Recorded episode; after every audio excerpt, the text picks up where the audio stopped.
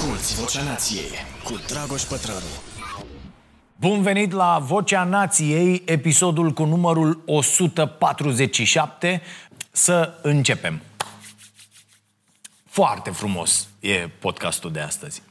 Um, am vorbit în mai multe ediții ale podcastului uh, despre întrebarea asta existențială.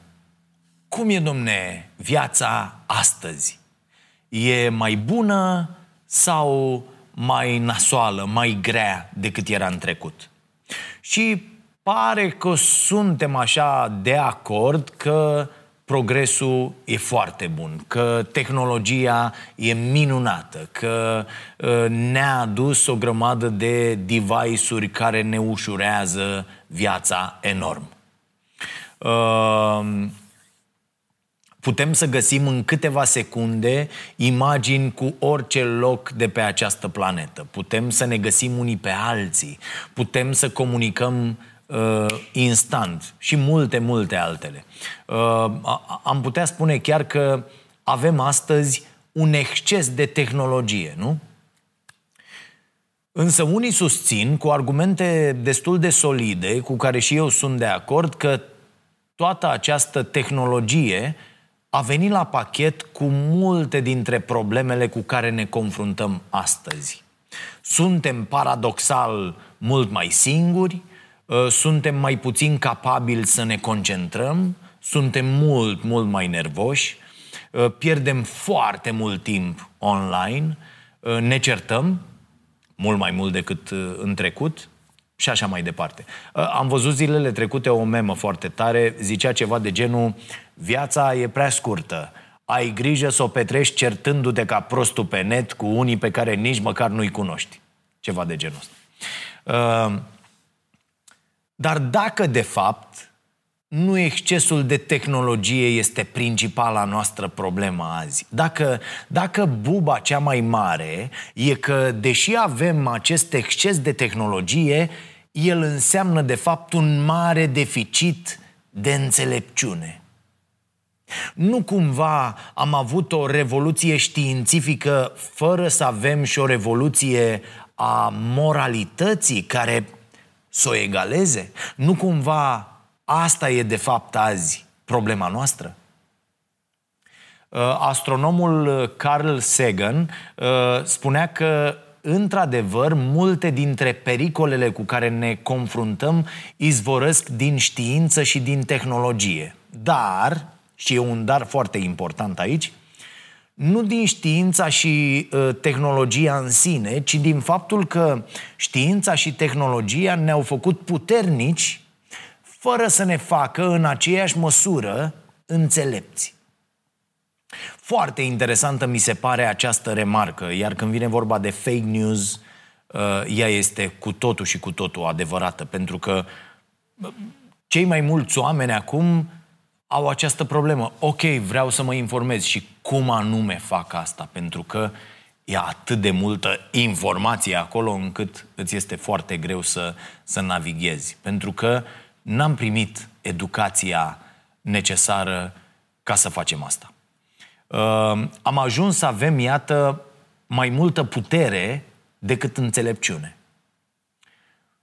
Facebook, YouTube, Um, internetul în general, uh, uh, toate astea sunt în sine instrumente foarte utile, extraordinare dacă stăm bine să ne gândim. Uite, doar în acest weekend eu am studiat în două domenii total diferite. Un masterchef cu o, o uh, șefă vegetariană cu trei stele uh, uh, Michelin, un, un masterclass, pardon, Uh, uh, și uh, n-aș fi putut să sper la așa ceva cu 20 de ani, plus un modul de curs la uh, Barça Innovation Hub pe nutriție sportivă de performanță. Nu, nu mai pun aici podcasturile pe care le-am ascultat și așa mai departe. Însă, că aici, aici e uh, uh, partea importantă. Ce decidem noi să facem cu aceste instrumente și cum alegem să le folosim, ține de înțelepciunea noastră. Da? Mă rog, a oamenilor care dezvoltă aceste produse, dar și uh, uh, a celor care le folosesc. Toată tehnologia și toată știința pe care le-am dezvoltat în ultimii ani ar putea să fie folosite pentru lucruri incredibile. Însă ce facem noi în schimb? Printre altele ne amenințăm cu arme nucleare. Am ajuns aici. Adică n-am evoluat cu mintea la nivelul la care am ajuns cu tehnologia. E foarte greu să ne imaginăm cum va arăta viitorul, la fel cum a fost greu să ne imaginăm pandemia sau amenințarea unui război nuclear în prezent. Și e mult mai greu să, să ne gândim cum putem lăsa pământul uh, uh, astfel încât să fie un loc cel puțin la fel de bun precum cel pe care l-am găsit când am ajuns aici, noi, oamenii. Uh, există tot felul de idei acum care promovează gândirea pe termen lung și bunăstarea generațiilor viitoare. E o chestiune despre care la noi nu se discută deloc. După noi, potopul. Ne doare mai ales în acest spațiu pe nedrept numit țară, fix la spate de ce se va întâmpla cu generațiile următoare. Am discutat uh, uh, despre lucrurile astea, inclusiv la emisiunea Starea Nației. Uite, în țara Galilor există un comisar al generațiilor viitoare. Da? O femeie, Sophie Howe, ocupă acest rol. Ea reprezintă, practic, uh, interesele unor copii din viitor, interesele unor oameni care încă nu s-au născut. Ea e acolo ca să pună întrebările incomode atunci când decidenții propun soluții pe termen scurt și îi întreabă, bă, cum anume va afecta măsura asta generațiile viitoare? E, politicienii sunt obligați, la ei, nu la noi, la noi nu ți se răspunde nici măcar pe 544, legea privind liberul acces la informații de interes public, Politicienii, așadar, acolo sunt obligați să răspundă la aceste întrebări. Ea e opoziția din interiorul guvernului, cum ar veni. Iar atunci când uh, uh, există o instituție care pune întrebări importante și incomode și care arată concret că lucrurile pot fi făcute și altfel, oamenii ascultă și ideile se schimbă prin dezbatere. De exemplu, acest comisar a reușit să blocheze construcția unei șosele. A făcut un raport detaliat, argumentat, cu statistici, cu date reale, în care a arătat că deblocarea traficului prin construcția de noi șosele e o soluție de secol 20. Noi abia acum ne apucăm de șosele. Dar e o soluție de secol 20 și că orice infrastructură rutieră nouă generează și mai mult trafic, deci mai multă poluare, deci mai multe probleme. Există foarte multe cercetări pe această temă, doar că ele sunt permanent ignorate, inclusiv în lumea civilizată. Prin același raport, uh, uh, tipa asta a arătat uh, câte alte lucruri utile s-ar putea face cu bugetul alocat construcției șoselei. Izolarea de locuințe, construcția de școli, de locuințe sociale, Interesant e că n-a enumerat așa pe două rânduri alternative. Domne, am putea să dăm banii ăștia la fotbal. Nu. A făcut calcule și a zis exact, se pot construi 23.000 de mii de locuințe sociale cu banii pe care i-am dat pe această șosea, care oricum n-ar elibera traficul, ci ar atrage trafic nou. Ă, doamnă, dacă puteți să veniți și la noi un pic, Mă rog, acolo sigur nu se merge pe drumurile prăpădite de la noi, drumuri care omoară oameni. Cei mai mulți uh, oameni care mor uh, în trafic în România sunt. Uh, dar ăsta e un exemplu de ce înseamnă gândire pe termen lung și preocupare pentru a lăsa o planetă mai bună pentru copiii noștri. Dar, dar, foarte interesant, am dat în weekend peste această idee. Uh, um, mai există una. Uh, pe lângă asta, să lăsăm o planetă mai bună pentru copiii noștri, care a ajuns așa un clișeu. Uh, și e o idee despre care am scris și în newsletterul de sâmbătă, unde numărul de abonați tot crește și vă mulțumim pentru asta. Ne face să, să continuăm această activitate uh, nelucrativă și poate explică cineva și lui Grindeanu ce înseamnă asta. Uh, Există o vorbă pe care mi-a adus-o în atenție unul dintre voi și îi mulțumesc. Vorba îi aparține lui uh, uh, Roman uh, Pizzi și apare în cartea Exotic Vetting, în capitolul care se numește De ce? Și zice așa vorba asta. În timp ce suntem preocupați să lăsăm o planetă mai bună pentru copiii noștri, poate că ar trebui să ne preocupe și să lăsăm niște copii mai buni pentru planeta noastră. Hmm? Deci, ok asta, sună și foarte frumos, domnule, să lăsăm o planetă mai bună pentru copiii noștri, da, dar nu e suficient. Trebuie să lăsăm și niște copii mai buni, viitori adulți mai buni decât am fost noi. Pentru că deocamdată noi, oamenii, purtăm toată responsabilitatea pentru ceea ce se întâmplă cu natura și cu celelalte specii felul în care ne educăm copiii să înțeleagă ecosistemul și să facă parte din el este esențial. Că dacă lăsăm aici o adunătură de idioți cărora le curge din gură pentru că au o aplicație care face orice în locul lor și trăiesc în lumi virtuale, atunci planeta asta n-are absolut nicio șansă. Este îngrijorător acest trend peste tot în lume. Uite, în Franța, v-am mai spus asta, cifrele de la ultimele alegeri arată că democrația e ținută în viață de oamenii cu părul alb. Tinerii francezi înclină către un regim autoritar, către un discurs populist, către extremism. Foarte grav. Un alt exemplu. Asculți Vocea Nației, disponibilă pe iTunes, Spotify, SoundCloud sau pe starea nației.ro la secțiunea podcast. La nivel de facultăți de economie, au tot apărut în ultimii ani niște uh, presiuni destul de timide pentru uh, a se integra ecologia în studiul economiei. Ideea e că economia, așa în sens larg, presupune gestionarea resurselor planetei, nu? Ei bine, dacă nu înțelegi ce înseamnă resursele planetei, dacă, dacă nu înțelegi interdependența noastră cu, cu natura, vei învăța să gestionezi cumva um, um, ceva înainte de a învăța ce este acel ceva. Uh, era o idee frumoasă pe care o promova unul dintre uh, activiștii în domeniul ecologiei, care zicea că uh, The London School of Economics a fost o universitate radicală în era economiei. Doar că acum intrăm în era ecologiei. Așa că această universitate ar trebui să se adapteze nevoilor vremurilor și uh, Uh, poate ar trebui să mai adauge un E acolo, da? să se numească The London School of Ecology and Economics. Pentru că studiul economiei este incomplet fără studiul ecologiei. Um, mă rog, acum știți cum e, ASE-ul face toată lumea. Uh, și uh, Bila e tot acolo.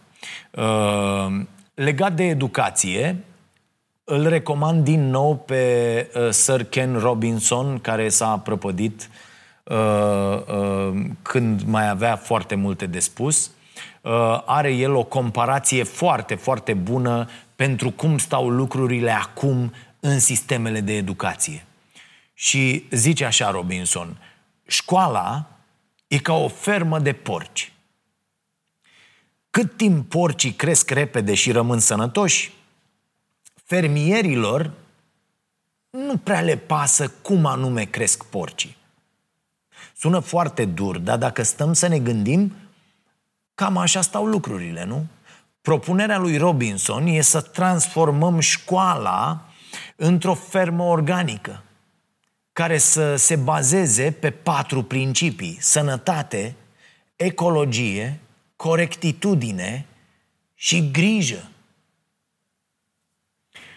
Și pentru că viitorul e incert și habar n-avem cât de utile vor mai fi în viitor materiile pe care elevii le învață azi, unele pe de rost, ca niște papagali, ajungând în cele din urmă foarte mulți dintre ei chiar niște papagali, uh, foarte multe materii sunt deja inutile, Robinson propune ca elevii să fie învățați la școală să aibă opt competențe. Toate încep cu litera C în engleză și le-am făcut astfel încât să se potrivească și la noi.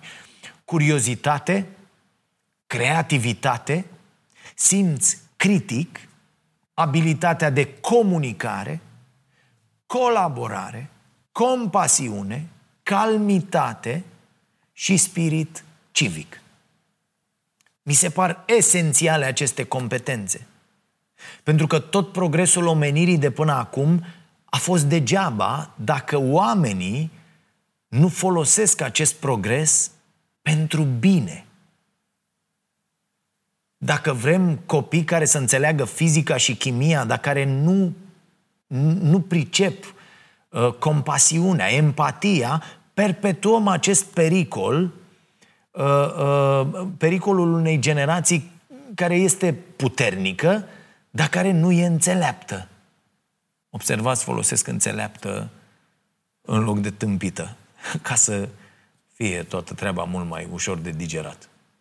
Ei bine, ăsta e punctul în care voiam să ajung. Să vorbim un pic despre, despre cum tot progresul ăsta, care ne-a făcut atât de puternici, dar deloc înțelepți, uh, ne-a lăsat și arme nucleare. Arme pe care le vom lăsa și noi mai departe copiilor care cresc acum. Și o să înțelegeți imediat de ce, având deja aceste arme printre noi, e atât de important să lăsăm în urmă niște copii buni, nu doar o planetă mai bună, locuibilă. Am mai atins subiectul armelor nucleare în uh, episoadele trecute și în newsletter, dar m-am gândit că ar fi util să vorbim uh, mai în detaliu despre asta. Pentru că, iată, tot planează amenințarea asta uh, asupra noastră. O amenințare la care nu prea s-a gândit nimeni în ultimele decenii. Mai exact, nu cred că omenirea a mai fost uh, uh, atât de aproape de această amenințare din 1962, adică de la evenimentele care au rămas cunoscute sub denumirea de criza rachetelor din Cuba. Uh, probabil mulți dintre voi știu ce s-a întâmplat în Cuba. Pe scurt, un soldat rus a fost pe punctul de a porni de unul singur un război nuclear. Cam ăsta e nivelul de uh, pericol când te joci cu astfel de arme. Uneori se poate să nu mai știi pe mâinile cui lași atât de multă putere. Și dacă la nivel colectiv uh, nu avem suficientă înțelepciune ca să gestionăm puterea, la nivel individual lucrurile stau și mai rău. Povestea crizei rachetelor din Cuba e cam așa. Cândva, în 1962, uh, americanii au obținut niște imagini din aer care ar fi indicat că Uniunea Sovietică instalase arme nucleare în Cuba, arme care ar fi putut ajunge foarte ușor să distrugă orașe importante din Uh, Statele Unite. Așa că americanii uh, și-au făcut planuri de invazie, iar pericolul unui atac nuclear a fost ridicat la gradul de alertă uh, DEFCON 2. Sigur ați mai auzit uh, despre asta în filme. Nivelul de alertă 5 e cel mai scăzut, nivelul 1 e cel mai ridicat, semnalând de fapt începerea unui război nuclear. Deci ei erau la 2 în timpul acestei crize din Cuba. Cu alte cuvinte, mai era doar un pas până la începerea războiului nuclear. Ei bine, în acest context, cu o alertă uh, DEFCON 2, uh, o navă americană a detectat un submarin sovietic în apele din jurul Cubei. Existau, de fapt, patru astfel de submarine trimise de Uniunea Sovietică în apele uh, uh, Cubei. Uh, acolo, la Cuba în cadă. Uh, ceea ce nu știau americanii uh, era că fiecare dintre aceste submarine uh, purtau și câte o torpilă nucleară.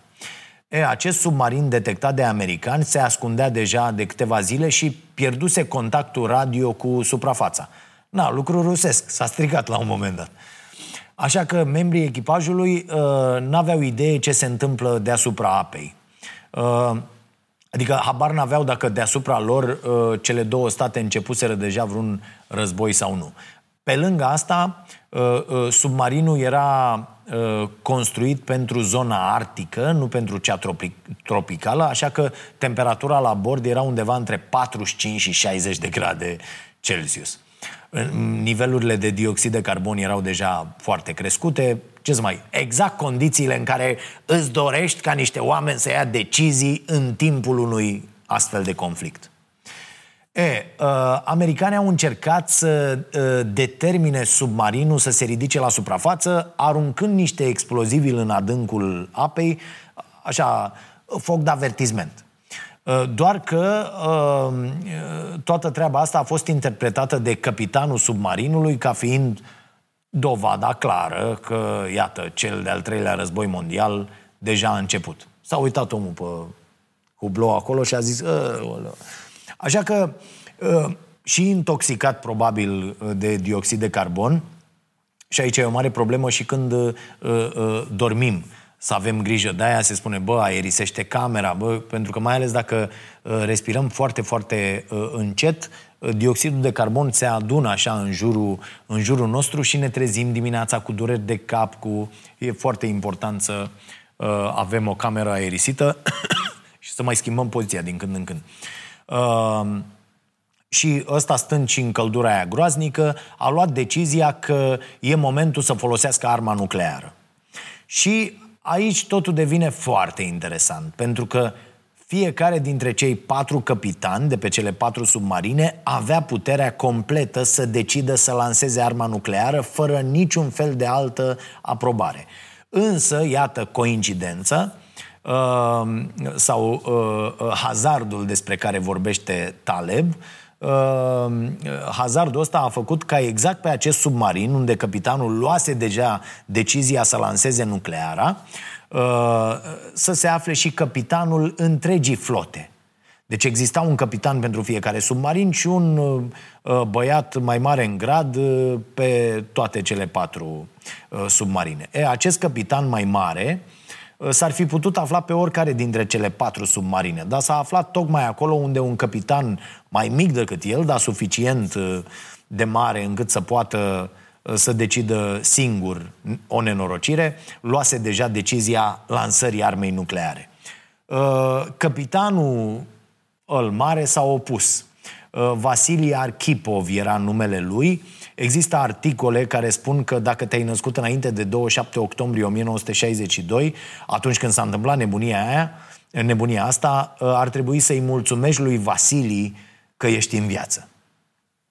Ok, habar n-avem ce s-ar fi întâmplat dacă acest capitan al flotei nu se afla tocmai pe acel submarin. Poate că nu s-ar fi întâmplat nimic, dar poate că ar fi început un război nuclear. Nu știm. Ce știm e că lumea a fost foarte aproape de a fi uh, distrusă. De ce? Pentru că știința și tehnologia ne-au permis să inventăm ceva atât de puternic precum armele nucleare și să, să lăsăm apoi aceste arme nucleare pe mâna unor oameni care n-au nici înțelepciunea, uh, cum zicea Sagan, uh, nici informații suficiente uh, ca să ia deciziile potrivite. Faptul că un război nuclear nu s-a întâmplat atunci, în timpul evenimentelor din Cuba, a fost poate uh, uh, noroc. Dar ne, puse, ne putem baza pe, pe noroc, pe hazard tot timpul? Hm, nu prea, nu? Cu toate astea, iată-ne, 60 de ani mai târziu, în fața unui pericol oarecum similar, toată povestea din Cuba s-a întâmplat pe parcursul uh, a un pic peste o lună. Dar au fost niște zile foarte, foarte intense.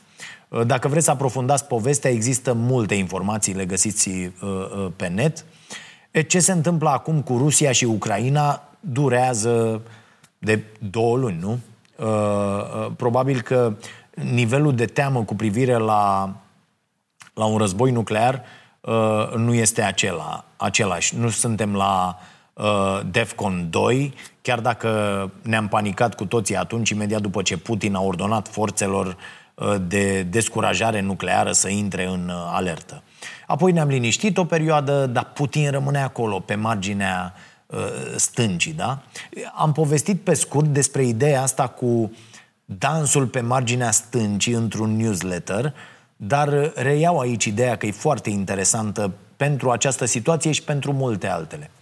În economie există o teorie care se numește teoria jocurilor, există uh, uh, și o carte tradusă uh, la noi pe, pe tema asta, cel puțin una. Teoria jocurilor a fost creată ca să explice situațiile de interdependență, adică acele situații în care ceea ce fac eu depinde de ceea ce vei face tu, iar ceea ce vei face tu depinde de ceea ce voi face eu. De obicei are legătură cu uh, câștigul sau pierderea unor sume de bani. Însă teoria jocurilor se aplică și în strategie nucleară. Și există următorul scenariu descris de un economist. Uh, ești pe marginea unei stânci legat de uh, gleznă de altcineva, de o altă persoană. Și sunteți amândoi într-un joc în care unul dintre voi uh, va fi eliberat și va primi un premiu mare uh, doar atunci când celălalt cedează, renunță la joc. Întrebarea, provocarea de fapt, e următoarea. Cum îl convingi pe celălalt să cedeze dacă singura metodă pe care o ai la dispoziție, adică amenințarea că îl vei împinge de pe stâncă, v-ar condamna de fapt pe amândoi. Pentru că, reamintesc, sunteți legați împreună de picioare. Hm? Răspunsul economistului care studiază teoria jocului este următorul. Încep să dansezi. Dar nu așa oricum. Din ce în ce mai aproape de marginea stâncii. Astfel nu trebuie să-l convingi pe celălalt că ai face ceva total irațional, precum să-l împingi de pe stâncă. Trebuie doar să-l convingi că ești pregătit să-ți asumi un risc mai mare decât el de a cădea accidental de pe stâncă. Dacă poți să faci asta, câștigi. Cuvântul accidental e cheie aici. Da? Arăți că nu-ți dorești neapărat să faci o prostie, dar dacă e să se întâmple, asta e, îți asumi. Cu alte cuvinte, faci pe nebunul până când celălalt chiar te crede nebun și renunță. Zici, bă, ok, ok. E, cam asta face Putin. Face pe nebunul și dansează, mai are și ștremuratul ăla cu, aproape de marginea stâncii. Pe 24 februarie, când a invadat Ucraina, Putin a declarat că uh, cei ce vor crea amenințări pentru Rusia vor suferi consecințe, citez, așa cum n-au mai văzut niciodată în întreaga lor istorie. A amintit apoi că arsenalul nuclear al Rusiei rămâne cel mai puternic din lume. La câteva zile distanță, Putin a mai făcut un pas înspre marginea stâncii și a ordonat forțelor nucleare să intre în stare de alertă. Pe de altă parte, nu e doar nebunie aici. E și un pic de adevăr. De-aia și sperie atât de tare această atitudine a lui Putin. Pentru că Rusia chiar deține cel mai mare arsenal de arme nucleare, iar asta nu, uh, nu înseamnă, așa cum credeau unii până acum vreo 10-20 10-20 de arme. Adică, bă, are și el acolo. Nu, înseamnă 6.000 de arme nucleare. Da? Americanii sunt uh, și ei acolo uh, pe poziția a doua, uh, un pic sub 6000 uh, și cred că știm cu toții ce înseamnă arme nucleare, nu?